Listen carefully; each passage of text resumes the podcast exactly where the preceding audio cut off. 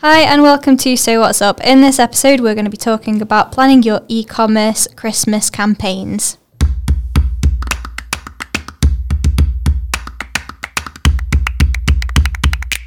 Hi, I'm Chelsea and I'm with James today and we're going to be chatting all things Christmas. Um, you might be thinking that this is very, very early, but um, those that um, fail to plan, plan to fail in my eyes around this um, this time of year. So um, we are here to help you get get yourself together for your Christmas campaign.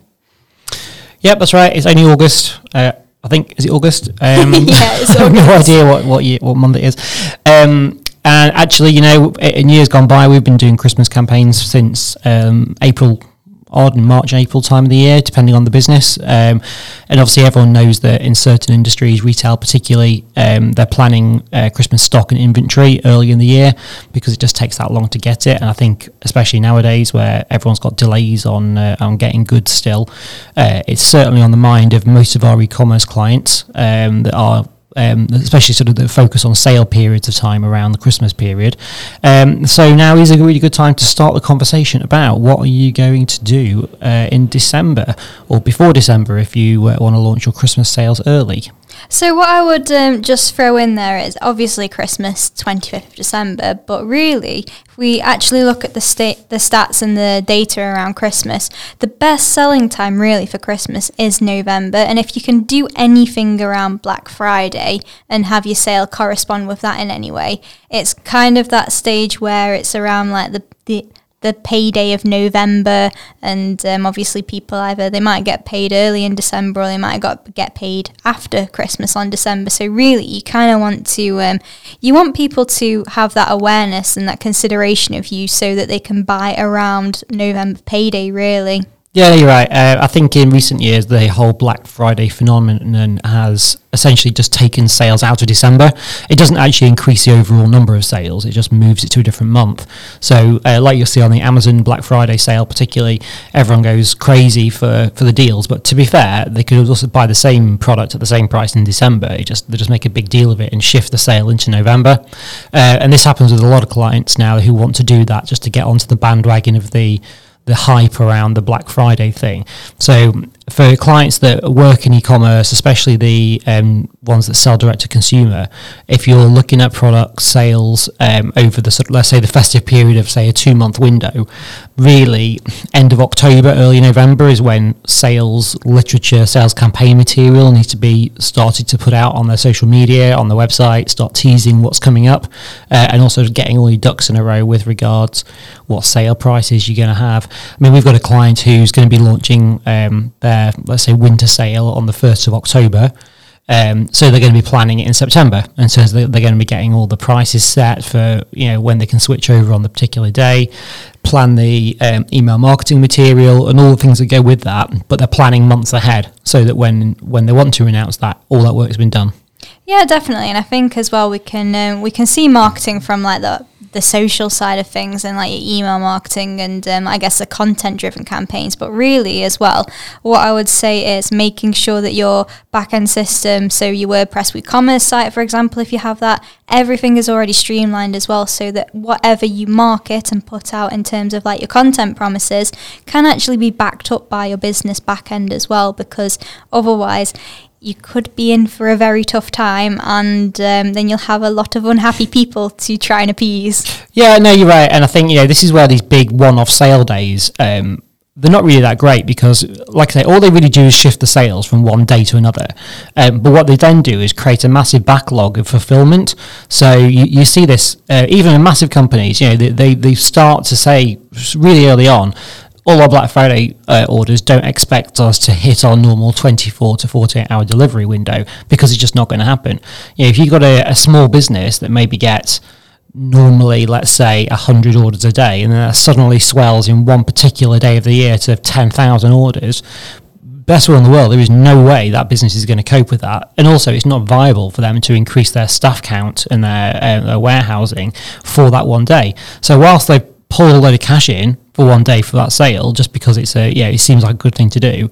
all they've done is just taken the sales out of the other two months and essentially uh, annoyed a load of customers because they won't be getting their things on time. But everyone still buys into the whole uh, Black Friday sale thing. So um, who's to say that it's wrong? It's just it's just the way that, that, that a lot of this B two C e-commerce has gone in the last couple of three years. Yeah, definitely. I think when I look at that from a branding point of view, I guess actually, you know, you've got the branding point of view, but then you've got the supply chain management point of view as well. You've got the brand point of view where you actually um, most most people actually do want to increase the lifetime value of customers, have repeat customers coming back to them, have people that actually want to come back to the brand and re-spend as well. And a lot of them use these sales as a um, as a way to kind of like lower the barrier to entry and get people to spend money with them, see if they like them. And if that's not backed up by really strong supply chain management and you can't effectively get out what you are promising, then ultimately you really damage the reputation of your brand and those people are not going to come back. They're going to complain on social media. It's going to be incredibly visible. People are going to see that you've not delivered on that brand promise that you've um, you've promised people to have. And if you've done so much work on your marketing to drum up that um, anticipation for the promise and then you just don't deliver. It almost is so much worse as well because you've like really built up the idea of somebody having that product and um, then you've just essentially not delivered. So from a brand point of view it's awful if you don't and also from a supply chain management point of view it's like exactly what James was, James was saying. Do you actually have the product in stock? Do you have the human resource to be able to get them out have you liaised with your delivery or your suppliers to be able to actually get your product onto the door of the person that's ordered it? And this is all of the stuff that you have to think about with e-commerce. No, that's right. I mean, that, that those challenges are common across all e-commerce and you know uh, we also uh, have an e-commerce business and it suffers from the same um, same things as that um, but I think you know in terms of looking at it from a marketing perspective you know it, it's it's a difficult thing to balance that logistical supply chain uh, human resources element with the benefits the business might get from that from that sort of let's say an intense period of marketing activity leading up to a sale period yeah because there's got there is value in creating hype and creating yeah. um, awareness and drive for a particular product or range of products that are in sale um, whether that's got long lasting value in terms of that customer, who knows? I mean, it might be a way to attract new customers that you wouldn't have got otherwise because they're yeah. not going to be seeing the intense marketing. So you could argue that it might be a way to build database, build customer um, acquisition in the first place. But then if you're letting them down on the first thing they buy because they're not getting the product, is that really filtering through into giving you a good outcome with that customer going forwards? It's very hard to know. Yeah, definitely. I think it just all comes down though to um, the devil's in the details, isn't it? Really, with these campaigns, and you really do have to plan effectively. Make sure that what you actually promise is ultimately delivered, and also know who you actually are targeting as well.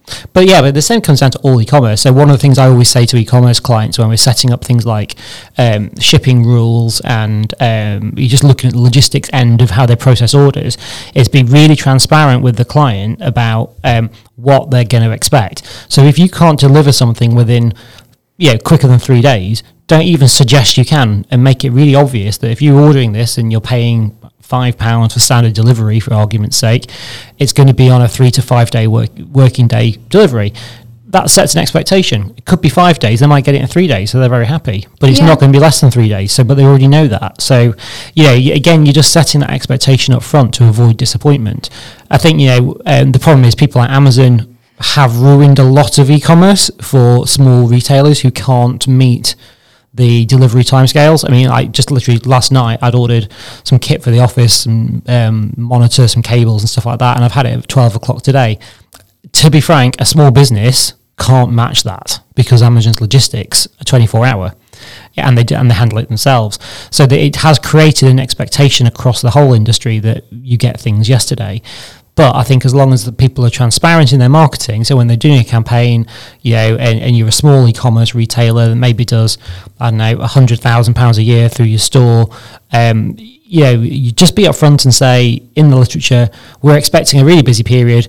It will take us an additional three to five days to ship your order, or whatever you're going to say that is, and then try and stick with that because I think yeah, there's nothing worse than setting that expectation and then missing it as well. Yeah, definitely. And we've done some work with clients in the past around sales periods where we've created blogs for them and we've put out some PR pieces and done some social posts just to help set that expectation. So while you are building that hype and anticipation, there's also the side of look, these are kind of this. This is the face of it. If you actually do order from us, then this is what's what you're going to come up against, and this is how we're going to do it. Just being transparent about process, I think, is super important. And also, as well, you've got a lot of um, a lot of people. I think now, since COVID, especially, they do really want to champion those small businesses, and they are actually prepared to wait now as well. And I feel like sustainable is um, well sustainable supply chains and also just sustainable marketing in general is having a movement at the moment and it is starting to take over the fast I want this now. No, you're right. I think, like you say, the COVID thing brought around a bit of a uh, a change in how people see small businesses, and especially because they were closed for so long, and then everyone sort of is seeing what they're all struggling with in terms of getting back on the feet and um, coping with you know patchy um, supply chains and Yeah. not getting everything on time, and everyone is a little bit more understanding. And whether that understanding continues or is it just like a temporary um, effect of what's happened from COVID, we don't know. Uh, only time is going to tell with that.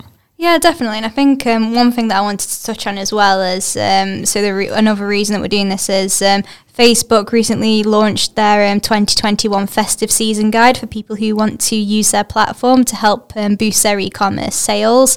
I think it's a really, really good guide actually, and it does have a lot of information in there um, regards to basically just how to use their platform and how you can integrate it really with um, your e-commerce strategy and your website. And um, we have seen a lot of success really with clients that do this, both from a um, a point of purchase point of view, because you can now use a Facebook shop and um, streamline that with your website, but also that that community building really. Um, so um, basically, I think digital marketing is changing now, and you're trying to replicate those real life experiences. And digital has got better at this because of the pandemic as well. So, um, Facebook has launched their four ways digital discovery is reshaping the mega sales and festival shopping landscape. And the four things that they've come up with are community and connection, engagement and entertainment, anticipation and occasion, which is kind of what we've already covered. And then number four is inspiration and spontaneity. So um, I just wanted to um, get your opinion on those, James. Ah, I don't think I have an opinion on those, to be honest. I think a lot of them, t- I I mean, you know, all these third party marketplaces and channels um, have always been around and they're all developing all the time. And I think Facebook is an odd one, actually, because in a way, in a lot of ways, Facebook's declining its usage, especially amongst younger people who would be your traditional, more e commerce buying kind of folk.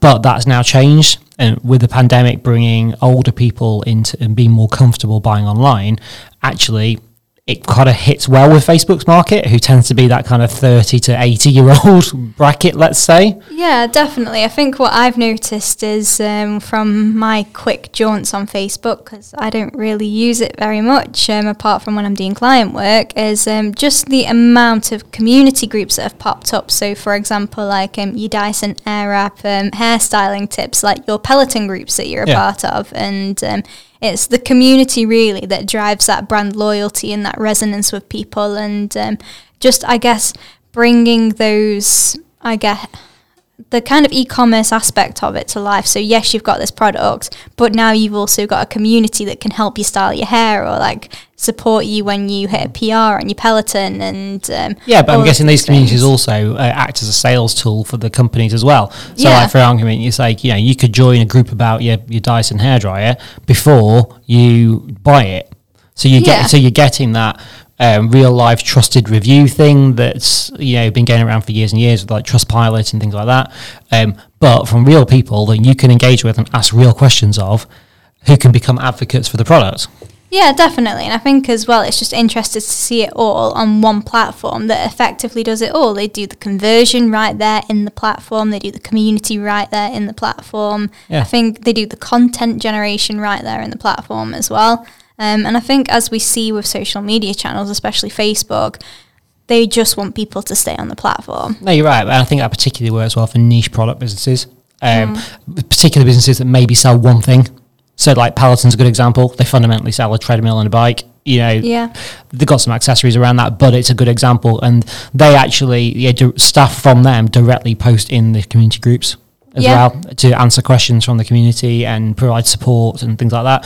So they really adopt that as it must be part of their core strategy to do that. So if you're a small e-commerce retailer that's maybe focusing on partic- on like say one particular product, and you can use these tools to build a uh, a community around that, then you can take advantage of um, the, all the things available to you to push and align that sort of community marketing with whatever sales objectives you've got at the same time. So if you're leading into Christmas, for argument's sake, you can start talking about that early on in these community groups and building that hype and building that awareness. And it's all essentially just time you need Yeah. to do that. Definitely, I think, and as well with that, you kind of need to. Um, what I do if I wanted to do some sort of sale, I'd try and do online events in the run up to that with customers or prospective customers, and try to immerse them in the brand beforehand so they've kind of got that discovery with it.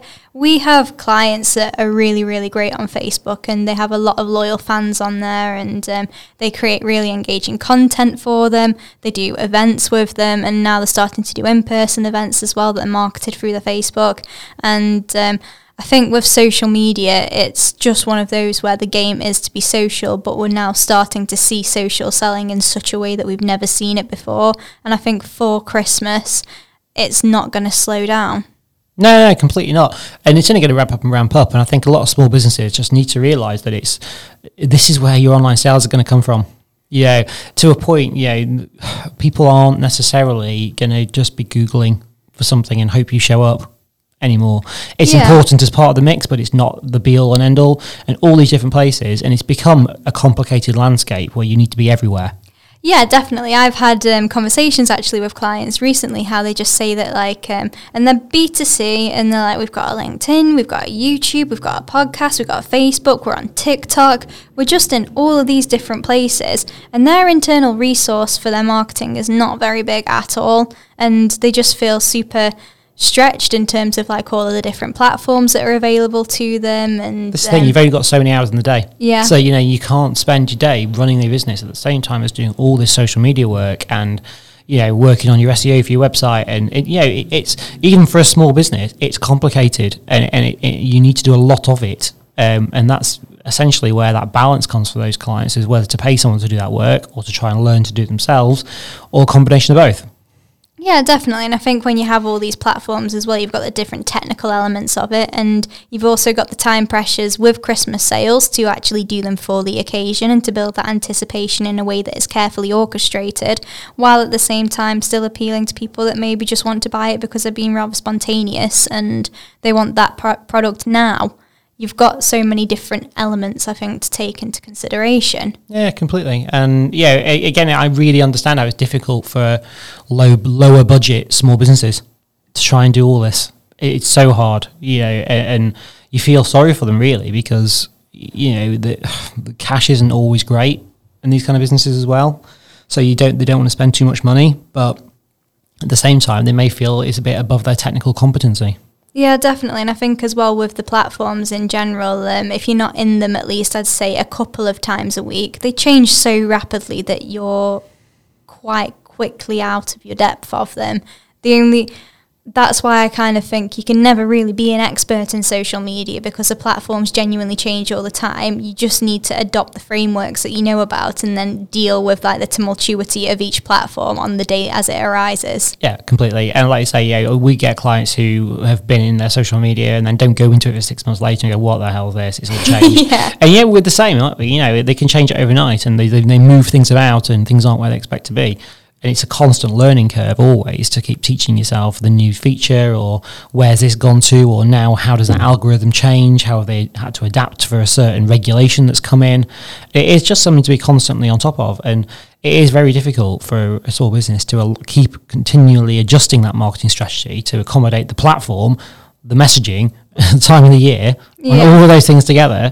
Um, and then at the end of it, to try and make some sales. So it is Yeah. very difficult. No, definitely. And I think um, what I guess key takeaways then for clients is having a good plan, knowing what you actually want to achieve from your Christmas sales, making sure that you can actually deliver on those objectives that you've set yourself as well. And then just making sure that you do have that visibility and also a consistent approach to your campaign planning on whichever platforms you decide to choose. And when choosing your platforms, I would say look at the ones historically that have actually brought in the most revenue for you instead of just picking up the latest new toy like TikTok and trying to run with it. Because ultimately, if you've already got a revenue generation from one platform, it's better to put your re- resource, I would say, into that to try and maximize it and maximize the potential of it than to just try something completely new that you might actually waste a lot of money in if your budget is tight. Only only experiment with different platforms if you actually have the time and the money spare to do so. I'd say. Oh yeah, hundred percent. I mean, again, it's have you got spare time? Yeah, there's a, there's going to be a new platform all the time. I think. I mean, TikTok probably isn't even the most recent new platform that's come no. out. I mean, we've had all sorts of stuff come since then. You've got things like Clubhouse, which we sort of use a little bit, but I wonder if it's died off a little bit now. Yeah. Um, and you've, just, I don't know, you've you've got to just look at it. Is your customer there? That's the thing. Yeah. Yeah. If you're a B2B customer and you're targeting professional services, to be frank, they're not there. They're yeah. probably on LinkedIn. And they're probably still on LinkedIn. Yeah. Is it that you're looking at doing some hyper local work in terms of being able to target demographically um, people within five miles radius of physically where you are who are interested in this and that? Facebook's got the data. Yeah. So you know, it's just knowing where they are and not wasting your time on stuff that maybe that you can't do that with, or it's a little bit early stage yet, I guess. Yeah, definitely. So, if you would like any help or advice on planning your Christmas e commerce campaigns, please do get in touch at hello at somarketing.com.